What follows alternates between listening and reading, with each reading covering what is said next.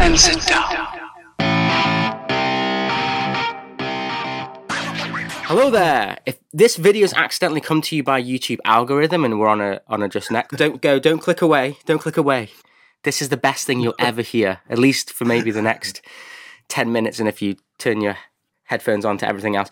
But anyway, we are two random men discussing life and Lego across the internet. So if you don't know who I am Chris from Bricking It. And over to my, is this left or right? I don't know on YouTube. You're on my left. I don't know when I'm confused, man. Whatever. I'm sorry. I was just going to say I'm Rich. I'm from Brixine. He isn't Rich, but he's called Rich. So So anyways, this podcast is called Some Assembly Acquired. This is our second episode. The first episode we released last week, so you haven't watched that, go and check that out as well. But basically we discuss things that old men discuss as well as Lego. So we kind of throw that in there as well. So Rich, you decided you wanted to start a new thing this week on the podcast at the start of it. So do you want to talk people through? Well, yes, but I'm still not prepared to actually put it right. So I was going to start off with some apologies. I'll tell you what I can start off with, though. I can start off with something quite exciting, is that we are actually on a number of podcasts outlets now, which I've sorted out this week. So look, I'll run through them. Pretty much everything everywhere except Apple so far.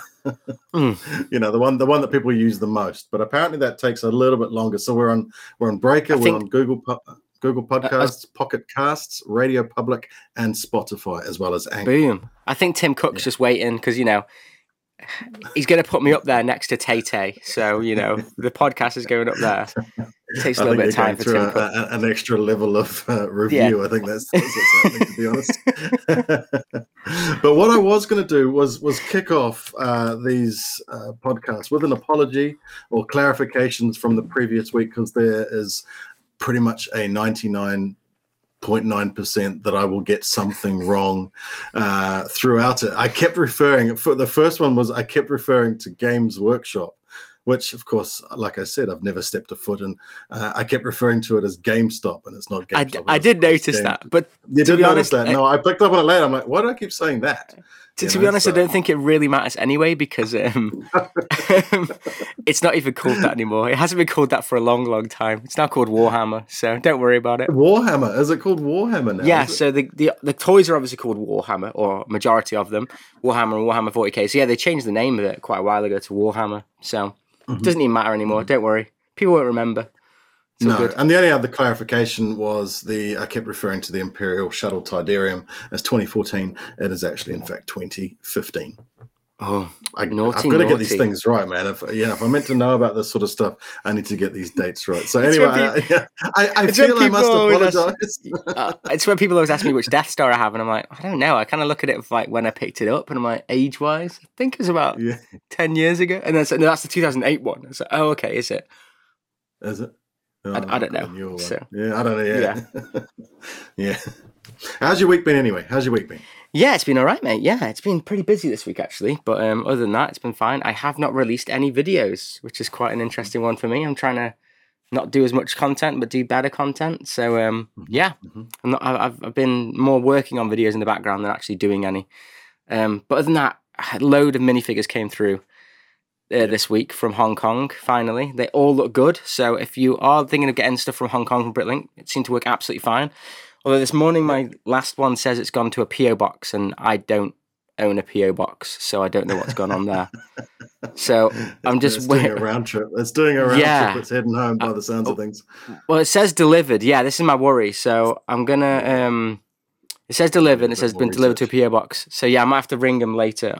It might have been an error, and they're going to come through the Royal Mail today. I don't know, but we'll have to wait and see. But I've got my other ones. The more expensive, important ones have arrived, so that's good.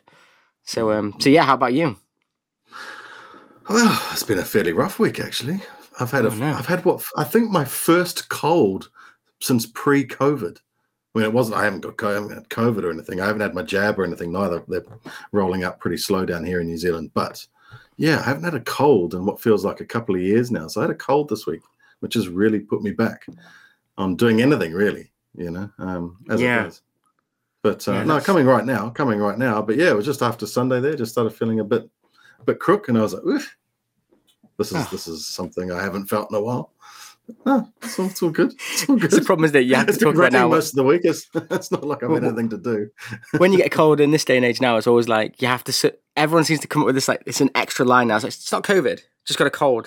Whereas before it used to be like, it's not man flu, but I've got a cold. It's not man flu, but I've got a cold. Now it's like, it's not COVID. Don't worry, I'm not contagious. It's not COVID. And yeah, I better check myself out of work for the day as well. You know, just in case. I work for myself, but my business partner didn't appreciate it too much. But calling in sick from home. But yeah, it was. So, yeah, there hasn't really been much information about Lego this week, really. There's been a couple of rumors for Star Wars, but other than that, there's been the minifig release for the Forge, the Star Wars, and of course, better pictures have now come out with for Boba Fett as well. And I haven't seen that.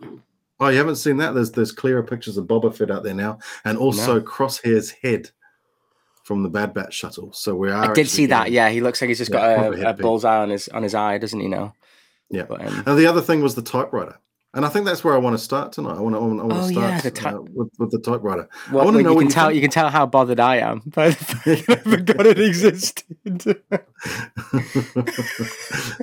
You know what my kid said? What's that? What's that? He could read it. he knew what it was because he saw that it was a typewriter, but he was like, what does that do? Maybe this is the new 80 plus line that they're doing. They just take the it's an 18. Not something you're picking up there, eh? To be honest, I think it's great. Like, all the haters, they're going to come in now and smash that dislike. Honestly, I think it's a fantastic model. I think it's cool. I think the engineering around it's really cool, like how all the hammers move and it actually goes across the page, and I like the detail where they've added in the letter as well. So I have actually watched the design video and stuff. To me, I don't know if you agree with this, Rich, but to me, in my collection anyway, I don't really buy the in-world items because they're kind of pointless, in my opinion. And what I mean by that is the fact that if I want a typewriter to have on display, I'll buy a 20 quid typewriter to put on display. Like, and it actually has the function of being a typewriter. It actually works instead of faking being a typewriter. So I just find it a little bit weird. Like, the ones where I say that go against this is like the flowers. And the flowers are great because flowers I kill. So it's kind of good to have the Lego flowers. But like map of the world, potentially like the globe, it's not going to be a real representation of a globe because they won't be able to physically do that. So I don't know, stuff like that I just find a bit pointless, but personally, just in my collection. The map of the world, I quite like that, the look of that. I mean, I don't really like the color scheme, but I quite like the actual. I like the fact that it's a really, really big model as such. You know, it's a big piece of art. And if you want to look at a piece of art that size, you'd pay good money. So it's quite a reasonably priced piece of art if that's how you want to look at it. The globe, that doesn't really interest me. I mean, the piano is another one, put in the same sort of category as that typewriter. And it's like, it kind of looks okay, but, you know, it catches the sunlight and all you can see is all the bricks and all the imperfections put together. And I just don't think it looks that great on display, you know, especially under the light, you know.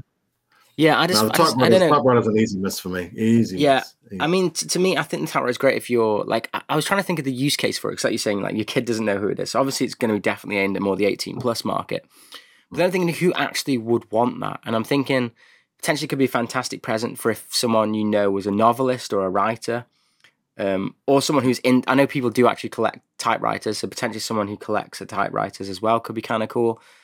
But other than that, I don't really see many use cases for people that would buy it. So let us know in the comments below if you know any, if you're like, interested in getting it or not. Because I'm just trying to think of use cases of why you would get it, other than potentially someone who's really into Lego and just likes the look of it and wants to know how it's all put together. Because I know that's obviously a lot of people do that as well. But I don't know. Just for mass market appeal, I don't really see who's going to buy it. What is the diagram where you have the intersecting circles? Is that a Venn diagram? Is that the right one? I think so. That might have to be one that you got wrong this week.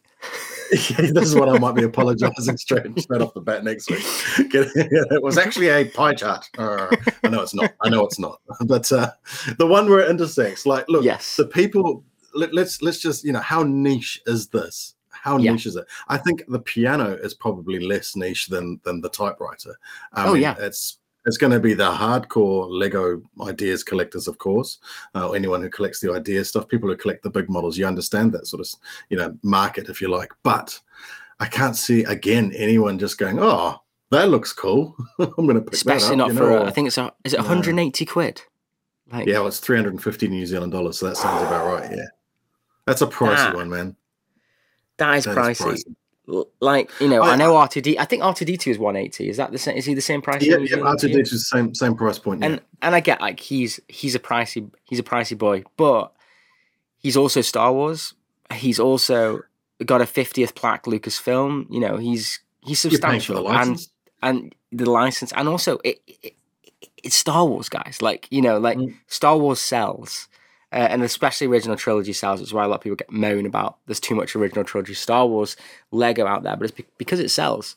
So I just feel like with the typewriter, I'm not, like you say, the Venn diagram, it's going to be a lot of people that, like you say, the Ideas and pro Lego, there's going to be potentially novelists on the other side, but then that intersecting, who else is going to really get it? It's a sliver of an intersection, an intersection. I'm sure that's a very small pool of people that are going to. I always judge sets based off of like other people that aren't necessarily as into Lego that I know. So, for instance, my mum and stepdad showed them yesterday, and they were just like, they didn't really care. Like you say, your son didn't even know what it was. So, the other thing as well, like with the Idea sets, is they really set a benchmark a couple of years back with that Saturn V rocket. To me, the price point on that, the sheer size of the thing, the techniques, the amount of pieces, etc. That a lot of things have come out afterwards, and I go, for an Idea set, that's fairly pricey for what it is. And I know that, that the ones that get sort of chosen these days seem to be a little bit more obscure. I can appreciate why. And maybe Lego don't really care about what has been out since that mass selling sort of set. It's okay. Well, it's fairly niche. We'll just get it out there. I don't know. Yeah. I don't what has been out since the Saturn V? Because I wasn't around. I was in my dark age when the Saturn V retired, but I know then they've re-released it since. But there's always been the Ship in the Bottle. That's right. There's Barracuda Bay. Yep. And then a couple of small ones like the Flintstones. We've had the International Space Station. What else have we had? Yeah, the Flintstones one was the one that kind of warmed shelves quite a lot. I think it's gone up quite a lot on the aftermarket now because they've retired. Treehouse as well. The Treehouse. I've got the Treehouse box downstairs. It was one I bought because of FOMO, and I don't really want to build it. Like, it just looks really boring. Yeah. I enjoyed that. Yeah. That is a fantastic looking set. I think it's one that when I looked at it for putting it into my city, I thought, does it look right, if that makes sense? It looks like it's a bigger scale to a city. So then I was like, well, where am I going to put it? Because if it's not going in the city, where's it going to go, sort of thing. So I don't know. I've still got it. I got it I got it because I didn't want to worry about it retiring and then wanting it, and it's twice the price. So and that was a $350 or $400 set here as well. So that would be a couple hundred quid there. I think it was 200, or 180, something like that. Oh, you'd be paying double that in a couple of years' time when it's retired. I mean, talking to the latest Idea sets, I do really like the Winnie the Pooh set. I think that was great. Yes. I know we didn't get all the figures, but I think that was quite a good, well-priced one as well. It wasn't too expensive. Oh, and there was the Sesame Street as well, wasn't there? Of course, yes, the Sesame Street. See, and if you think back through all those sets, which was I know they appeal to a wide variety of people, don't get me wrong, but... I think as far as value for money goes, I mean, Pirates of Barracuda Bay was a pretty special sort of nostalgic set. I'm only looking up because it's up here on the shelf above me. But that rocket to me is just an absolute benchmark on Idea sets. And I can see why it was brought back, Yeah, well, that one and the Ship in the Bottle was brought back. That one went up quite high as well, the Ship in the Bottle. I don't get the whole Ship in the Bottle thing. I just didn't enjoy that build at all. I don't think the build's very good, but I do think the set does look nice on display. It's something like I was saying where I like real life display stuff. I can see it with that one because, I don't know, there's something about it. Because obviously a real Ship in a Bottle doesn't really do anything either. It's a display piece. So I do kind of see it for that one. But that's just, again, I think that's the thing, isn't it? They appeal to different people. So And like we all say, let us know down below what you think. I mean, you don't have to agree with us, of course. I mean, yeah, I know some people really, really enjoy, you know, those idea sets. And I know someone in particular that piano is their favorite set, you know, their all-time favorite set. And hey, you know, whatever blows your hair back. I think the thing is, I've been watching a lot of other like toy collecting channels, not Lego, recently to kind of just broaden the mind of being a collector in general. Because a collector, if you guys don't know, guys, collector, it's a mental disorder. We're not normal. We're not wired right when you're collecting stuff. What did you collect before Lego? I actually collect enamel pins. I've got quite a lot of those. Enamel pins? Really? I've got quite a lot of them. Hang on a second. I've got quite a lot of them. Games Workshop or Warhammer. Well, again, I used to collect Warhammer as well. I used to collect back in the day, but like before university times, I used to collect retro consoles and games. I can get on board with that one. That's I sold that all for beer money, which is a lot of money. Get on board with. I probably did something similar with something I collected when I was young, you know. Going off a random thing, I had a cartridge sealed in box of Ninja Turtles in Time, which was very, very hard to get. And that I sold for like 200 quid back then. Yeah, right. And that was, and I wish I'd never sold it. It was fantastic. Now, speaking of Death Stars, actually, I sold because I used to collect sneakers before Lego. Oh, you're one of those, are you? Yeah, I was one of those guys. And hey, this hype beast or whatever they call it. Yeah, well, I wasn't one of those. I never attended any of those early morning. Everyone always calls me hype beast because I wear these tops, so apparently I'm a hype beast. but I sold the entire collection in one hit. Someone bought the entire collection off me, and that was when I went out and spent a few $1,000s on Lego, but got my Death Star at that time and a few other big sets, you know, a few other white ones. So anyway, we've got off at a tangent. Anyway, I was looking at other collectors because I feel like with Lego, and I don't know if you're the same with this, but like I was saying to you before the video, before we started recording, that I find that my Lego just gets everywhere, and it's not really a collection. It's just a mishmash of sets just put on shelves. So I want to try and like look at how to actually display it and make it look good. And I know like yours behind you looks really good. I like how you've got all the different ones, the different levels. I think it looks great. As you can see, we've leveled up since last week because last week there was a city there, and the morning after the podcast actually we did last week, my little boy and myself we just got up and we moved everything out. Obviously my Star Destroyer is back in here as well. So see the difference.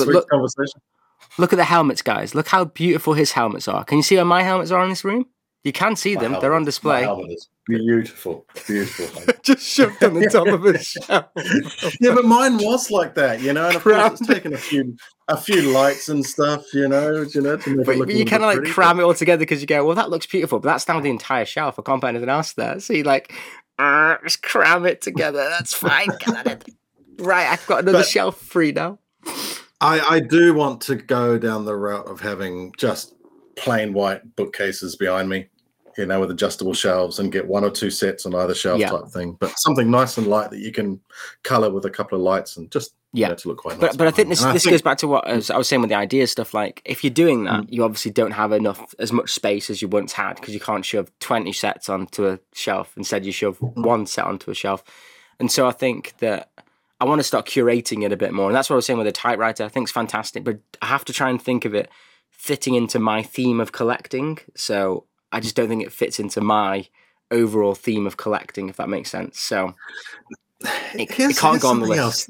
You look at all those lifestyle photos that Lego have. Oh. Okay, you know, do you know the lifestyle pictures where they have? Yeah, the one where they're looking at the set, but they've got no sets behind them. Oh no, I know, yeah. Or the one where it looks like they've like literally picked it up and just smashed it because it's in bits. I love the bugle. If you ever see the bugle one, the guy's got the bugle and he's got this really cool like New York loft or whatever, really industrial, and he's like staring at it like this, like. And you're like, yeah, you've got no other Lego sets. You know that no one who buys that set. They, you know, I think it was the Batwing one, you know, and they had it hanging on a wall. And it looked nice. Everything was super clean and crisp. And also, like, I don't know anyone that owns that Batwing and doesn't own any other, or doesn't have tons of other Lego sets, like fighting for space. You know? The only one that was kind of realistic, more realistic, should I say, is actually the Ninjago Gardens. Because when they did the photos for that one this year, they actually showed it with docks and city. Because, you know, people are going to have those. Like... You know why they did that, though? That was to make people go, dang, I missed that city, I missed that docks. Yeah. And that's like 1,500 quid. Yeah. The price of it. Yeah. So I don't know if anyone knows, if anyone watches my channel, you might know this story. I'll say it really quickly. But I actually bought those sets as soon as Ninjago Gardens was leaked, like a year before. And I paid 900 quid for both of them. So that's a lot of change. They're like 450 each-ish. Which obviously, cheap. Yeah, it was double the price they were. And then at the time, and I was thinking that was expensive because I wasn't buying that massive set. I mean, it's a lot of money, no matter how much you think about it. And I left them until Gardens came out, and then I built them like weeks leading up to Gardens. And as I was building them, people come into the streams going, how did you manage to find this at that price? And I went on eBay and they tripled, if not quadrupled. They were then, instead of like 800 for both of them, it was like 1,500. Yeah, it was off the back of the release of that Gardens and everyone going, they look, and that was just a marketing, you know, piece, you know, the way they looked on display, and I think it was like an orange background or something. They had different colours each time, didn't they? Yeah, and then they had them all. Really popped. I'll make you jealous. I got them both at 25% off from the toy store. And that's the difference, isn't it? If you actually are savvy, you know what you're doing, you can wait for those deals. I didn't do it for Mos Eisley either. I got them at the time when they came out. You know, yeah, that's what I mean. They weren't retired. Yeah. That's what I mean. Like, you knew when to get them. Because like Mos Eisley, I got that straight away day one, which I'm kind of glad because I got Yoda's lightsaber, which if you like that gift with purchase, fine. I absolutely love it. Some people hate it. But anyway, that has gone down to like 20% quite recently afterwards. It wasn't, you know, at John Lewis and stuff. It was quite easy to obtain. I think even now you can get 20% off. So same with that Cloud City that I keep talking about every week. Now it's like double the price, but it was on quite a lot of decent offers when it was out. Yeah, it was readily available here for 20% off. Yeah. Pretty much from the day it was released. You know, I think they knew that it wasn't going to sell. And actually, I was talking to one of the guys who runs Toy Store over here when we're talking about Mos Eisley coming out. He was like, oh, I hope it's not that Cloud City. I really hope it's not like that because that was an awful seller, that one. You know, and look at it now. People are scrambling around. People will be absolutely chuffed if they find it at retail price at the moment. Oh, 100%. Over here, it's like 400 or 500 quid to get it, and that's through eBay, where you're not too sure how the condition of it, or you know, it's always a gamble when you're buying on from like people, sellers, more than retail stores. But yeah, I think it's gone mad at the moment. Anyway, I was actually looking at a couple of Brick Vault videos because that's how I really get into it. I love Brick Vault's like all the Jedi's video or all the Tatooine set video, and I love watching them. And it's really funny. They did one which was like all of the Star Wars minifigures, and it was about 4 years ago. And they did every single one really quick. And it flashes up, he says, if they're worth a bit more money. And it was going through, and it was like Jedi Bob, and it flashed up like $20. And I'm just laughing, going, he ain't $20 now, mate. No, what's he worth now? I've got Jedi Bob. What's he worth now? Like about 150 quid over here. Is that right? I got him at a Bob lot. Yeah. And I think that's the thing. Some of these characters are the ones you can like kind of like get and go, I don't even know who that is, throw it in a bucket, but he's actually quite decent. I think the Leia's hair piece, people often find in bulk lots. So there's a, I don't know if you know, there's a layer with a smooth. Yes. That was from the original Falcon, actually. Yeah. She's worth about 150 quid with that hair piece. But people don't realize that hair piece is special. So they're just like... I managed to get a bulk lot off someone, just some family that was looking at getting rid of some Lego. Not so long. Well, this was a couple of years ago now. And it was 22 kgs. It was filthy. It had been sitting in a garage for years. It was just covered in crap, absolute crap. And I started going through it and I was like, oh, there's a few Star Wars things in here. Right, I'm telling you, there was pretty much nearly every Star Wars set from... was it 99 to 2000? All the first X-Wing, first Falcon, first gunship, first Slave One, all those things. It was, So, yeah, are those older ones? The expensive figures that I'm still hunting for is the Watto's Junkyard, because that one is really pricey. Because you've got the original Watto that looks like garbage, but he's awesome. So I want to get him. The original one, yes. The original. Have you got the newer one? Yeah, I've got the newer Watto. Yeah, just not the older one. Mine's got a misprint. Mine's missing an eye. Oh, weird. Yeah, seriously, it's just clean gone, no eye. And I think that it's two colours on the other. Yeah, I might check that out. Mate. Yeah. Might retire early. But yeah, the other one was you were on Slave One is Jango Fett's Slave One. That Jango Fett from that is worth quite a lot of money because he's actually I think it's either a retired colour or it was a very rare colour at the time, but it's definitely retired now. But he's like got purple arms and stuff. Which, purple arms, we don't get that anymore. He's worth quite a lot of money because they're all damaged. If you try and find a Jango now, they're always like cracked back or like cracked arm. Or interesting. So, yeah. Interesting. Huh. But yeah, talking of the minifigures, let's talk about these Star Wars ones that you've seen this week. Then the new ones, yes. Yeah, we've got the Armorer from the Forge set, which has come out. I don't know. Have you got it up in front of you? No, I already know. I know what it looks like. Yeah. Well, first of all, we'll talk about Paz Vizsla. I think Paz Vizsla looks great. I like, they've added that little extra bit of armor on the shoulders to give him that chunkier look. That helmet, basically made him look like Wrecker, haven't they? They've used the same piece, I think, as Wrecker's. I think it is. Yeah. And that helmet as well, it's given enough of a different design, and I'm sure it's not a different mold. I'm positive it's not a different mold, but the way they've sort of done the design at the top makes the helmet look like a different shape, Yeah, I like that. It makes it look almost like an Iron Man one. It almost looks like you could lift it up, but you can't. But it kind of just has that look to it. Like I think looks. It looks cool. Like a sort of an old school sort of army sort of type helmet. Like military World War. Wear. Yeah. I think it looks good. I think he's a nice looking minifig. The printing on the legs as well. I think he's nice. He looks like he's got some sort of brick built backpack as well, which will make him look a bit heftier as well when you physically get the figure. So, and that's one thing that I really don't like about the Bad Batch figures is they don't have the backpacks on. Like, oh really? None of them. They wear the backpacks. Yeah, in the series, they all have these quite clunky backpacks that look pretty cool. None of them have backpacks. It's something you can easily fix, but.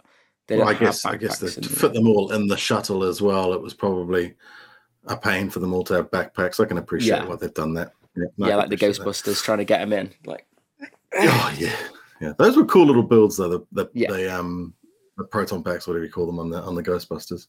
That's another thing I probably end up having to clarify, get the name or something like that wrong. But yeah, the other thing was the Armorer, and of course the most talked about thing was the helmet and how the helmet was not correct. And I saw that people were talking about it, guard the Armorer Saxon, they were calling it, because obviously it's the same. What do you think though? I mean, look, here's my thing. I know exactly why they've used the same one. It's of course they've used the same mold. They're not going to make a new mold for a cheap set. It's what they're going to do. They're going to use the same mold. I personally don't mind the helmet at all, because if you actually look at the, it's not really either character's helmet, if that makes sense. It's somewhere in the middle, isn't it? Yeah, it's kind of in the middle, which is what I kind of assumed when we saw it. And I think Ryan knew that as well when he knew that was going to happen. I think to me, the Armorer, what's missing from it to me is like, she has like this kind of Game of Thrones kind of furry bit on her. And I know they couldn't do that because of the helmet, but it would have been cool if they could have somehow implemented that. So, because we've got that piece. We actually have that piece. They use it as bird nests and, like, the bookshop. They use it as bird nests and the Joker, I think, had it. I think they could have somehow, if they could have even done that and moulded those two together or something, because it wouldn't have been a custom mold. It could have just been using, I don't know how they make, I just think she's missing something. That even if it was just a cape, maybe, even if they just put a little, like a mini cape on her, just to give us something. And I think that's what's missing. Someone put a picture up of one of the shoulder pieces from some set that sort of had little tiny spikes on it. And that would have even been better, just to give a bit of texture across the shoulders. I just think that's what it is, because she looks really weak, because she's quite a big, beastie character, and she just looks a bit weak for a minifigure. But like I say, I think she's going to be super rare. I think this is going to be the only time you're going to get her in a set, because she's not in the Mandalorian anymore. Do you think as well? Paz Vizsla, I think it's probably the only time we're going to get him too. It's whether he comes in Series 3 or something. Does he die in Series 1? No. Spoilers here. He just gets away at the end, doesn't he? Yeah, exactly. So I think I reckon he may be something we see later on. Because don't forget, next season is going to be probably like a Mandalore battle again, because we've seen like Bo-Katan wanting the Darksaber and that kind of stuff. So you might get some of these Mandalorians back, and I reckon he may be on the side of Mando. So I reckon we may get him in other sets, That's just speculation. Also, we've had an entire wave of Mando this year as well. So are they going to release any more Mando sets? That is true. Yeah, we might end up having a couple of years off. We might end up having a couple of years. Or even getting an advent calendar. We're getting an advent calendar for Mandalorian even. So, like, yeah. That's interesting. Now, what do you think? Did you notice the other thing about that picture of those minifigs? Apart from, obviously, the Mando fig. But did you see the jetpack? Did you take note of that? Yeah, so this is what I was actually going to say to you. I'm wondering whether this Mandalorian, the Mando character, is going to be counted as another Star Wars number wearing the backpack, because they do have to do that. Looks like it might be lacquered as well. That might have that same lacquer, which means it'll look nice. It'll look cool. Yeah, so I think that this one might be because sometimes they do this with the Star Wars figures. It's considered a separate minifigure because it's got something that the other ones don't have. So a different accessory. Mm. Yeah, so that to me is nice because then it's kind of minifig to put on the shelf. So. You mean it's nice because it gives you an excuse to buy another Lego set. Well, I'm 100%. I'm 100% getting it anyway, just for those other two minifigures, because 30 quid for us. Cool. This is quite a cheap set. So, yeah. And this is where it's making that Slave One to me just look less and less desirable. The Boba Fett's fantastic for one minifig. Yeah, for one minifig. It's literally one fig for that set's almost twice the price of this set. And you're getting three figs here, so yeah. It also makes Karen. I was just getting. It also makes the Ahsoka and Maul set look a little bit lackluster as well, really, because I suppose it is £10 more than that set. Actually, depends what the build looks like. We don't know what the build looks like, do we? So depends if the build looks good or not. Yeah. But, as we were sort of talking about, and we sort of hinted towards last week, talking about some of these minifigs going up in price. I mean, like we say, I think a few of these minifigs that we're probably not going to see again. I think we'll see Boba Fett come out in a few sets of the Book of Boba. If the sets that come out, based off that, whatever, next year or whenever. So we'll probably see more of that particular Boba Fett. So again, that makes it less appealing, knowing that there's probably going to be more sets in the future based on that. It's probably the Fennec as well, because obviously she's in Book of Boba as well. So I think she'll be in a couple of sets as well. Because I wonder if they'll do like because we've had the Mandalorian throne this time. I wonder if they'll do like Jabba's throne with those two figures potentially, or Bib Fortuna as well, maybe. Mm-hmm. Like the ending to the Mandalorian where you saw him like shoot Bib Fortuna and take the throne. That'll be an awesome looking set with just him sitting on the throne. This is our first Moff Gideon as well, coming in that cruiser, isn't it? Yeah. So that may be our one and only as well. I mean, are we going to see much of him going forward, So Yeah. These figures are going to, I mean, this is the thing about Lego minifigs at the moment. They are skyrocketing and stupid numbers. Absolute stupid numbers. Yeah. Have you been keeping tabs on these? So give me some of the pricey ones. So, well, looking back at these older videos, which was quite funny. So, for instance, like I saw Darth Malgus and Darth Revan. Apparently, they were just $50, which was expensive then. They are now well over 100 if you want a new version of those.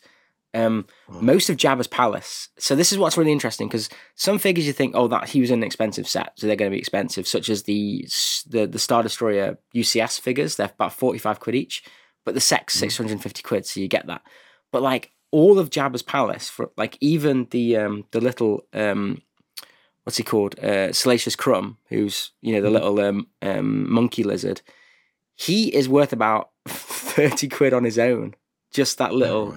Like that little, just for a tiny little piece of plastic, eh? Yeah. But as a collector, and this is what I was going to talk about as well.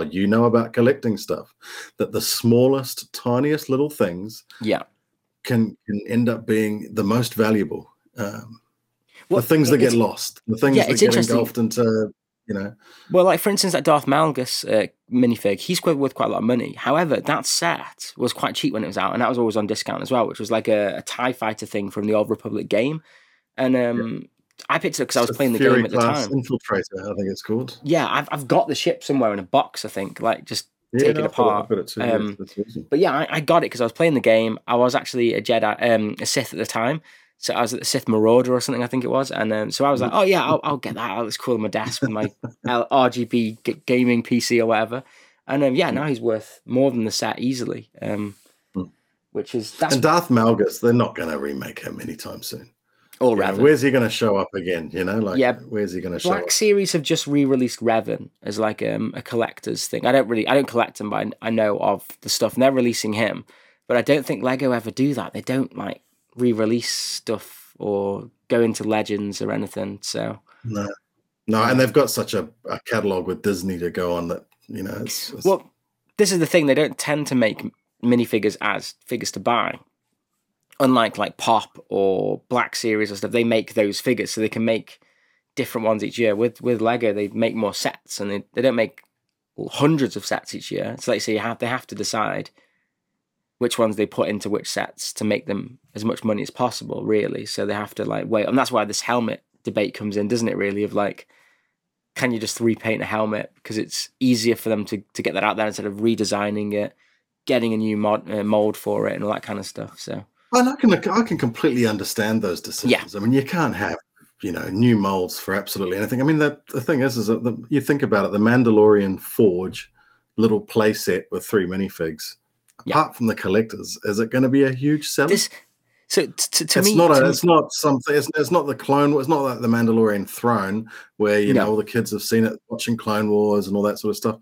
You know, the Mandalorian, the Forge is a bit of a, I mean, it's a key part of the story, and it's a key part of the, you know, key scene they come back to a few times, but I can't see it being popular apart from the music. What I do find weird, I completely agree with you on that. I completely agree with like what you're saying, like they're going to reuse figures. I have found this since coming out of Dark Ages and collecting again. I don't know what it was about 2013. I think it's 2013. Again, this is going to be a year that's wrong, but to me, those sets that came out, they did do that, and I don't understand why they did that for those sets, and they haven't done anything for them. So what I mean by it is, like, for instance, Jabba's Palace. They have in that set, like, about 7 figures that are all exclusive to that set that do all have custom molds. So you have Bosch that they never, ever did again. You got the Twi'lek. You've got Jabba, who's only in 2 sets. You've got Bib Fortuna. You've got the Gamorrean guards. You got Slave Leia with that one? She's not in that set. No, she comes with the sail barge. Yeah, they got the Gamorrean guards. I think that might be it. And then the sail barge came out at the same kind of time, and that again had, it had 3. It had the goat. I always forget the name. The goat with 3 eyes, alien. Yes. It's got another pirate one that you never get again, and it's got the greatest elephant of all time, the blue elephant of all time. And it's got Slave Leia, and that's you're never ever going to see a Slave Leia ever again. Probably not. No, it's the word slave these days just can't be used. You have to call her Prisoner Leia now. But even then, you know, the whole scantily clad sort of look and, you know, being held captive and all that sort of stuff, it just won't happen. No. You know, and I mean, coupled with the fact that I don't think they're ever going to make a Jabba's Palace that looks like Jabba's Palace ever again. And if anyone doesn't know, that's because of the there's a building in Turkey in Istanbul, if I'm not wrong, called the Sogya. Is it the Haji? I can't remember the name. I mean, you can see it here. You can see what you can see what Richard's trying to get at, the fact that how it looks like. It looks like a mosque. That's it's only recently been turned back into a mosque as well, if I'm not mistaken. Oh wow! I will clarify this. At the beginning of next week's podcast, but yeah, and then there was a lot of people got up in arms about it, and I think Lego basically vowed never to make it again. Yeah, I think if they make Jabba's Palace again, I think what they'll do, which I'm really crossing my fingers, and it'll probably next year if they do it, will be like a Mos Eisley Jabba's Palace master build series, like a scene from inside with rooms and things. So like just like Cloud City, you don't really see the outside of the set; you just see kind of the shape of it, and I think that would be really cool. And I think it'd be a way to get the Rancor and, Jabba again. Again, Rancor, another one that came out that same year. Like, he's ridiculous now to buy. But yeah, anyway. Really? So, yeah, it's just crazy how... I think this year they're doing that with these Star Wars figures where we're getting a lot more variety now towards the end of the year, but just no custom molds like they were doing back in the day. But I think variety as well, though. You know, you think about how many different or new... Star Wars minifigs that we've received, let's say in the last calendar year, If we're going back to Mos Eisley, or, you know, I think that we're coming, and I'm taking into consideration the ones that are due to come out as well, the variety of figures, you know, for them to come around to sort of make any of those figs again. I mean, we're not talking about your normal Luke Skywalkers, Leia's, Chewies, and, you know, all those ones. We're talking about... I'm really missing Farmboy Luke this series. I can't believe they haven't put one in. But, you know, we're talking about some really obscure characters, you know, like the Bad Batch. Are they going to make the... You know, what are they going to do with the Bad Batch going forward if they make something? You're probably not going to get all of the figures in another set. It'll probably be bits and pieces for a scene or something like that. Same with Mandalorian, you know, you're getting very specific scenes with specific characters that I think these are figures that are, again, in the future, probably going to end up costing an arm and a leg. So, well, I also think that I'm no financial advisor. I am absolutely no financial advisor, and I just want to get that out there right now. But get your hands on them now.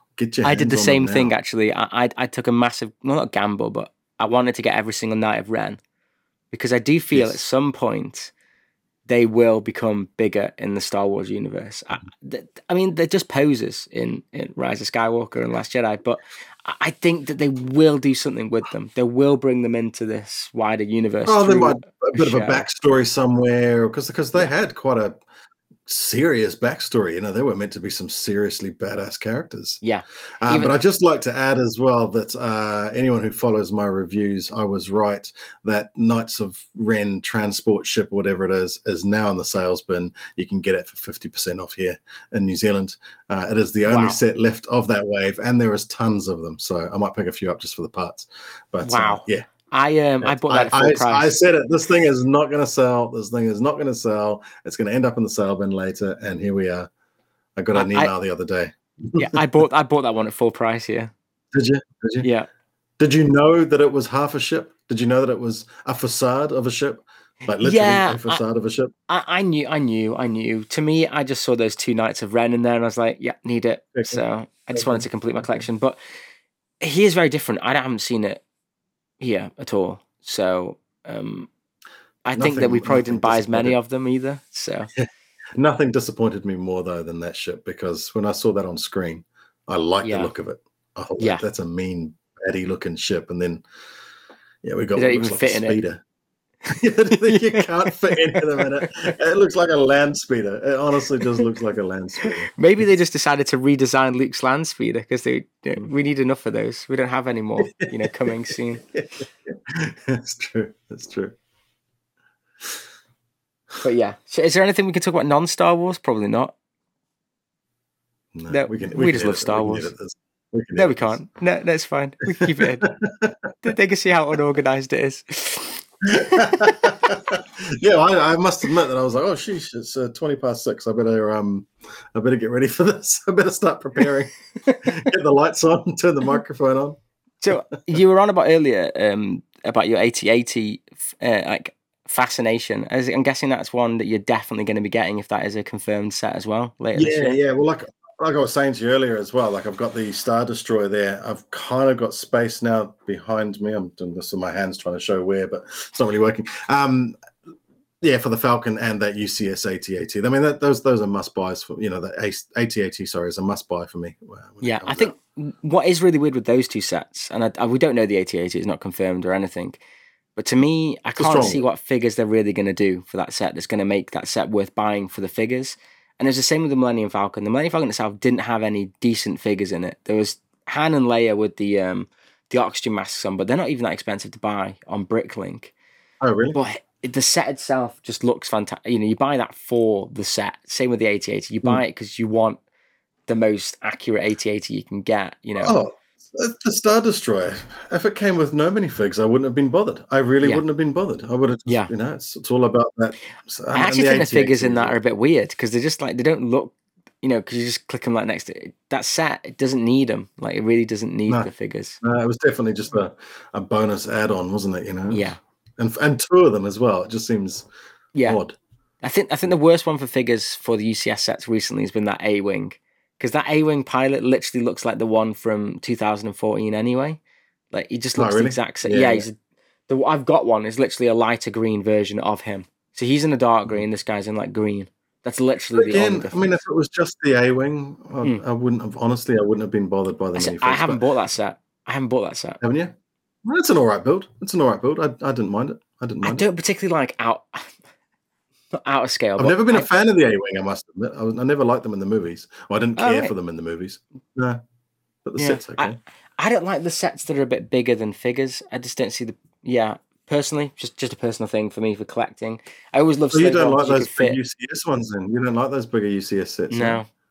No. See, I like them. I do like them. The biggest fascination for me with the Millennium Falcon was the fact that the figures fit in it, and it's a Millennium Falcon, so it feels more like it's mini. It's not minifigure scale. You're never going to get that because the minifigure is about 5 times wider than a normal human being. But like, it's just that. I don't know. It's just something about it that I just think's cool. I mean, I'm hoping with the AT-AT that you can fit them in the head or something. But I know the AT-AT is massive, so. Well, the AT-AT potentially could be minifig scale. Then I guess it won't be minifig scale. It'll be too big. No? It'll be too big. Too big, you think? No, as in the real thing. Yeah. No, it's way too big to be minifig scale. But I think they'd be more accurate because obviously they stick minifigs in the smaller ones. So I'm wondering if they will still make it where you could put the figures in it, sort of thing. But the gunship's supposed to be bigger than minifig scale. So, but I might get that. I don't mind these. I think they look good on display. So I don't. Again, well, that's what they're for. I think I told you last time. That where I file all my minifigs is just literally. I moved them from what was a bucket into a sort of tray now that's about that wide and about that deep. So what you're doing is you're filling the bucket with all these. They're easier to shuffle through. You're literally, I love these figures from this new wave. In the bin they go. In the bin, yeah. That's lovely printing. It's not all that bad. They do get bagged. They get bagged per set, so the minifigs get lumped together. So I can find a bag of minifigs if I need to sell the set. That's what it is. To be honest, the minifigs take up a lot of space. Like they really do, especially when you want to display them nicely. They take up a lot of space on the shelf because you have to give them a bit of breathing room. So they take up a lot of space. And also they're a fortune. So you're not getting your best bang for your buck. No. But the thing is, I say that I don't collect minifigs, but I do find it hard to get rid of them. There's not something I just go, I'll sell those off because someone needs them or something. I'm sending one over to you, but that was a bonus minifig to me. It's not something that that goes with a set as such. I've all my sets are complete with minifigs, but something I have started doing just on a whim. I've got a few people out there that sort of every now and again when they get bulk lots, they get those collectible, the collectible CMFs. They just check with me if I've got it, and if I haven't got it, they'll sell it. Wicked! So I've got a few there now, I've got a few minifigs. I'm 3 series off having all of them. Are you? Yeah, wow. So I've got series 1, 2, 3, 4, 5, 6, 7, 8. I think I'm missing 9 and 10. It's either 9 and 10 or 10 and 11. And then the Great British Olympic team. Then I have them all, including I've got the German football team. You've got the football team, have you? Yeah, I've got all of them now up until the Looney Tunes. I even have the video ones just because I wasn't sure if they were considered a CF. They're not, but I got them. What do you make of the new video minifigs? Because a lot of them are just recolors of the, well, sort of, not. I'm not going to say. I know people really like the video stuff, and I get it. There's lots of color and colorful. I know we're doing that, especially with the Pride stuff this month, which is absolutely awesome. And I really like the fact that the video stuff appeals to different people as well. I think that's awesome that more people are getting involved. To me, I just feel like they're overpriced, and I think my biggest issue with video is that the theme just doesn't seem like it's just mashed together, and it doesn't form anything that makes. It doesn't need to make sense, but it just doesn't.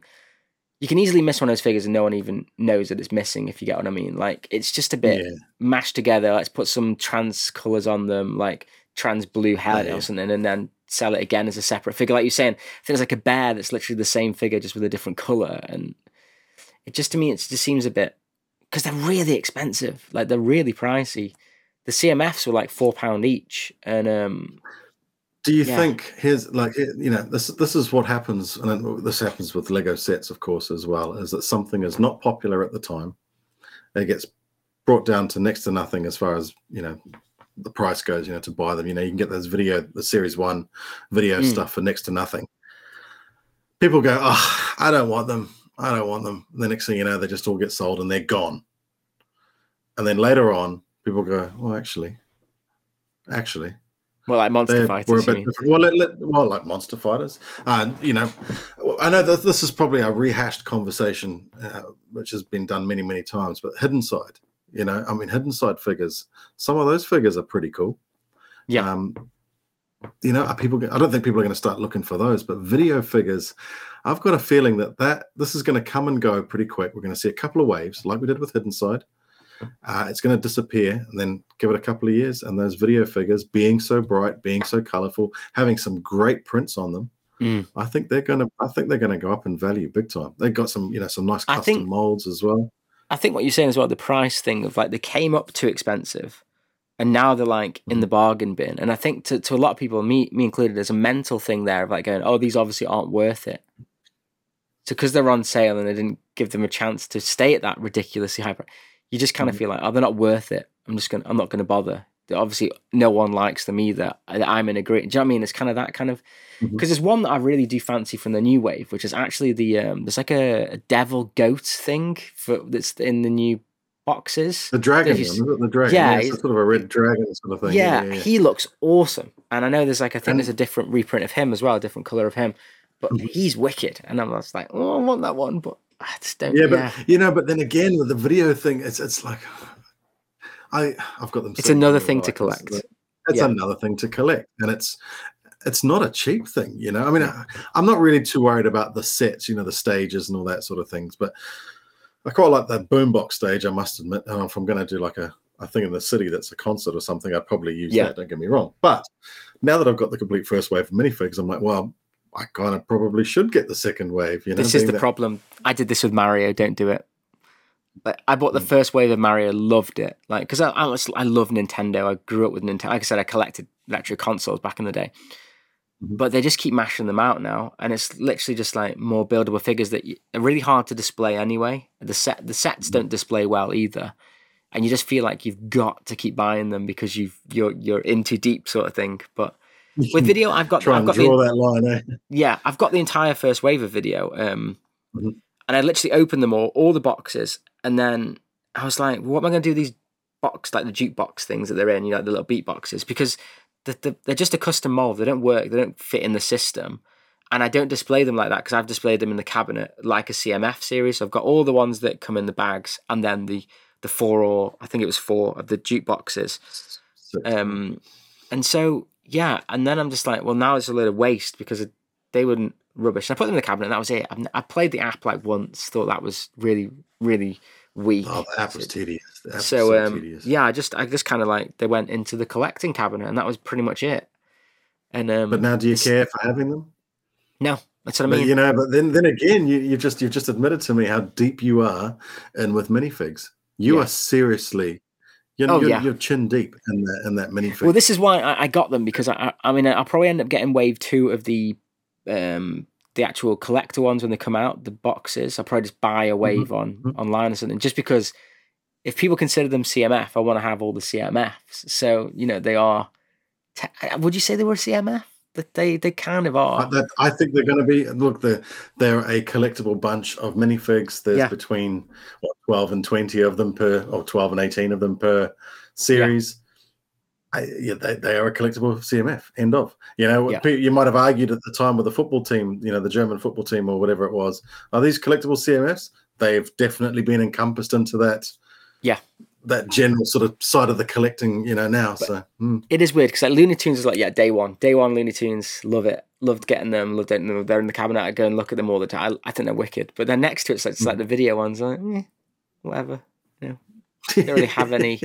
Well, that's because it's their own IP, isn't it? You know, and it's like, well, there's no sort of nostalgic connection to it, or. But I think also people have started saying that for the CMFs anyway. Like we looked at last one, the Series 21. There were some really good figures there.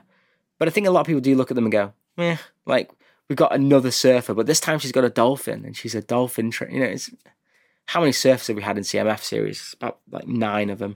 You know, they keep regurgitating the same figures. So I do get them. I get the minifig. I just get a set. You know, like over here, a few of us will go in and get a box or something like that, and we'll just split them out. And it's the easiest and cheapest way to do it. You're pretty much guaranteed you're not going to get too many double up or any double ups for that matter. So it's easy. It's an easy thing. And it's an easy thing to sell later on as well, that if I don't want them, people will buy them 2 or 3 years down the line because there's always going to be someone coming in trying to, get the like back me. Collection, and they'll be gone. Yeah, well, like you. Yeah, exactly. Suckers like you. But, I don't call them suckers. I call them customers, but you know what I mean? But, so there's sort of a, look, it's not, I don't think you're ever going to lose money on buying the CMF line. Yeah, the actual official CMF line. You might have to hold on to them for a couple of years, but sure enough, there'll be one that's harder to get than all the others. Or, you could put them up and sell them all off at a 20% profit, in a couple of years' time, and probably quite easily get it. The video ones might be a little harder with, I think maybe the bandmates, you might be able to do the same sort of thing. But those video boxes, those the beat boxes, whatever you want to call them, you might get the value of the minifigure out of them, but the casing that you're paying for is worth nothing. Well, this is what I think is really weird, because they are custom molds, and I just feel like there's a bit of a... I think it would have been cool if there were more bricks. There's a couple of nice mocks up there that have used them. Yeah. I don't know if you saw that drop ship that had that was used as a canopy, and look, it looks cool, but it's limiting. It's limited. Yeah. It's not... It's not something. So you're on about the boxes. I don't know if... Did you get the Looney Tunes one in a box that you shared out or not? No, I haven't got that yet. We will get them, but I haven't bothered yet. Yeah, because we had an issue with that one, because we do the same with my members. We get, and literally all our boxes, there was only one Porky Pig in 3 boxes. Really? So I had to go to the Lego store, and in the UK, they'll give you a minifigure if you ask for it, like which one. So I went in and I was like, "Can I have 10 Porky Pigs, please?" And they looked at me like, "No, you can't have that many. Buy a box," sort of thing. So I said to them, I was like, "No," and I showed them the disc. I was like, "No, I actually have a group of people. It's like almost like a mini lug. We're not a lug, obviously, but like a mini group of people that buy together." My friend forked out 3 boxes with no Porky Pigs in, and the manager's like, "Okay, yeah, we'll give them to because we're still buying." I've them. I've heard about the whole Porky Pig thing. Actually, you're not the first person to say it. Yeah, but we've actually had to spend more, because obviously that's still 10 £3.50s, 35 quid extra or whatever, because we need to buy, because we've just got repeats that we don't want. I think a lot of them were the Petunia Pig as well, which no one wanted. So no one knows who she is. No. Well, I think it's because she's in Space Jam too, I'm guessing. So I think... I can appreciate that. But everyone, pretty much everyone's gone, yeah. Okay. Not the nostalgia of like Tweety or Wile E. Coyote Sylvester, or something. Yeah. I do need to get those ones. I like the Looney Tunes stuff. I think the Looney Tunes one is the biggest problem that we've had for only having 12 figures, because I think we could have easily got another 6. That would have been great. Who was it? Someone may have actually been 6'4", like Ryan or something like that. With that Series 21, is it the Series 21 that came with a little dog minifig? The pug. The costume guy. And so people were getting tons of that one in the boxes as well. We didn't. Hey, we ours was split nice and evenly, 3 sets in a box. I think it's like the first batch, because I know with the Looney Tunes they sent the boxes to Lan to review them, like an entire box, which makes no sense anyway. And they weren't even like, a lot of them didn't have any Wile E. Coyotes in their one. Is that right? Yeah, even when they were reviewing the thing, so they couldn't review the Wile E. Coyote because they didn't even have one in the entire box. Wow. So that's if we're talking quality control, I mean, not changing the mold for a helmet is one thing I can understand, but putting 8 of one minifig in a box and not some of another, when people are going to buy them like that, they should be evenly spread. And look, hey, I understand mistakes can get made, but that's a quality control process that should be well and truly taken care of in a company like that. So I definitely agree with that. But I mean, what I was saying with the 4 extra Looney Tunes, I think could have been really, really nice, because I do think there's some that have been missed out that could have been really good. It's called Salacious Sam. I can't remember the Wile E. Sam, whatever he's called. I can't remember the guy. The guy with the... Yeah, I know what you mean. Yosemite Sam. Yosemite Sam. That's right. Elmer Fudd. Yeah, Foghorn Leghorn would have been great, which Foghorn Leghorn. But do you think, and this is worth of a discussion? Let me know what you guys think as well in the comments. Have they been left out for genuine reasons? Like, let's be honest, Foghorn Leghorn was a bit of a misogynist, wasn't he? You know, some of the stuff. So is Bugs Bunny, though, really. Yeah, true. That yeah, very true, very true. But of course, Elmer Fudd and Yosemite Sam had they were gun-toting, animals. You know, they were wild characters pretty much. You know. Yeah. I think the granny would have been cool as well. You know, the one that is Tweety's owner. She would have been cool. Yes. I think it could be to that. I also do think that it could be partially to do with the fact that they are human characters. If that makes sense. So obviously excluding Foghorn Leghorn, but I do feel like a lot of the ones they missed out were actually the kind of like humanized Looney Tunes, which may have looked weird with how they were making them look, if that makes any sense. So I wonder if, because like the granny, Yosemite Sam, Elmer Fudd, they're all like human variants of the Looney Tunes. Here's something. So I remember seeing this. I'm just looking up an article in The Guardian, and it's basically saying Bugs Bunny's enemies, Fudd and Yosemite Sam, have been stripped of their weapons in the relaunched Looney Tunes cartoon series. So they've actually taken the guns off those guys.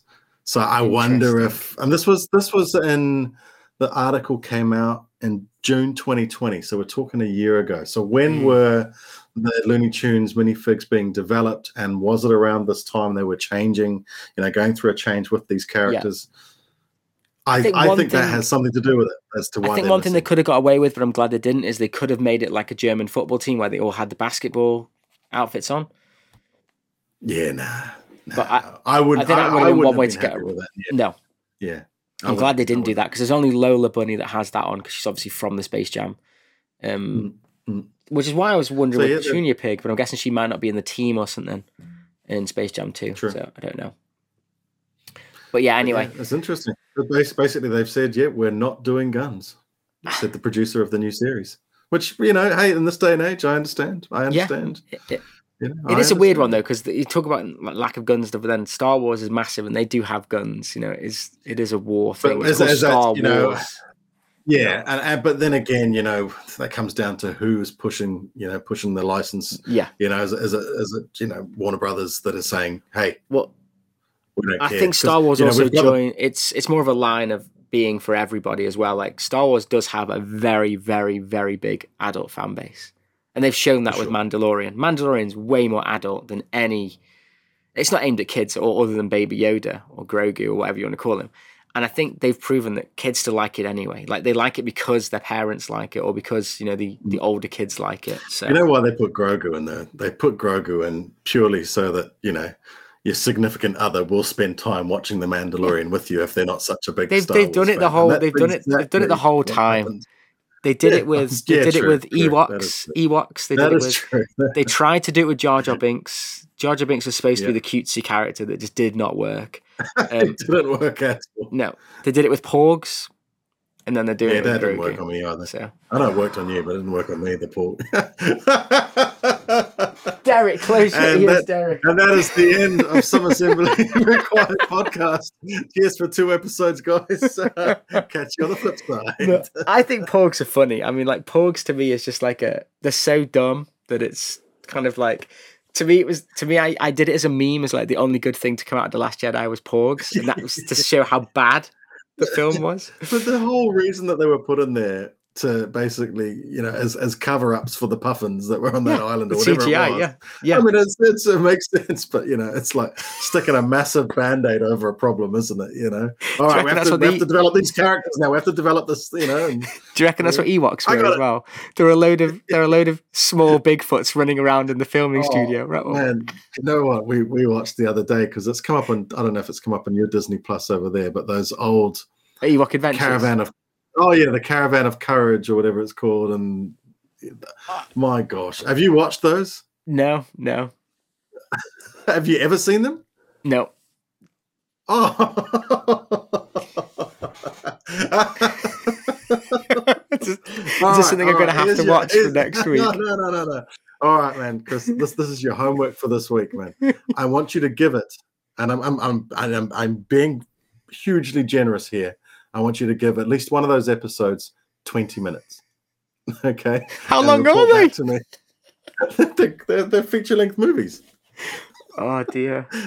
Okay, like, I'll do it for next week. Like, the Ewok, like they go back to an Ewok village, because it's got Wicket and some other characters and all that in it, and they've got horses and goats and chickens. like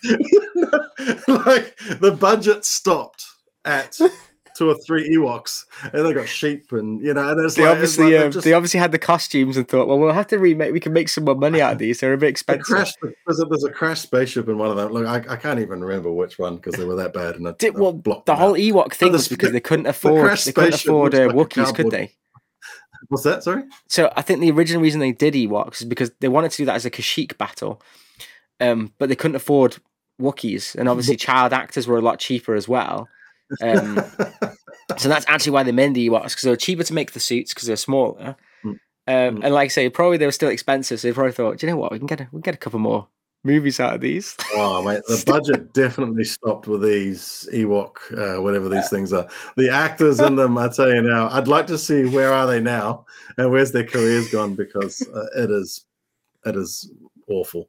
It's a real stain on Star Wars. It's funny you should say that, because I'm pretty sure I was one of the child actors from that.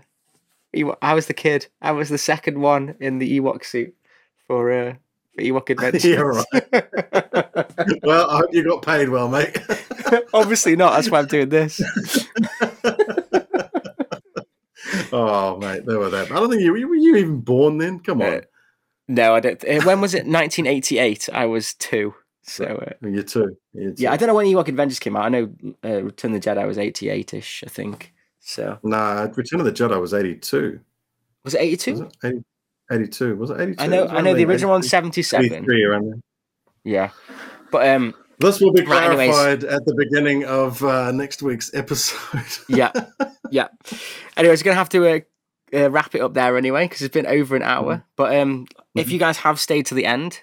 Thank you, people that were commenting waffles as well. That was hilarious last week. What's this week's code word for the end to tap in the Ewok Adventures? I'm guessing from what we've been talking about. Ewok Adventures. Ewok Adventures in the comments if you made it this far. but anyways, thank you so much for watching, guys. And it's the second episode. It's getting there. We haven't come up with next week's topics yet. We'll have to get someone to message it in the so can someone give us some ideas, please? Yeah, give us some ideas, please. That'd be hugely beneficial. You can see how well this podcast is put together. But anyways, we'll see you all later, guys. Bye.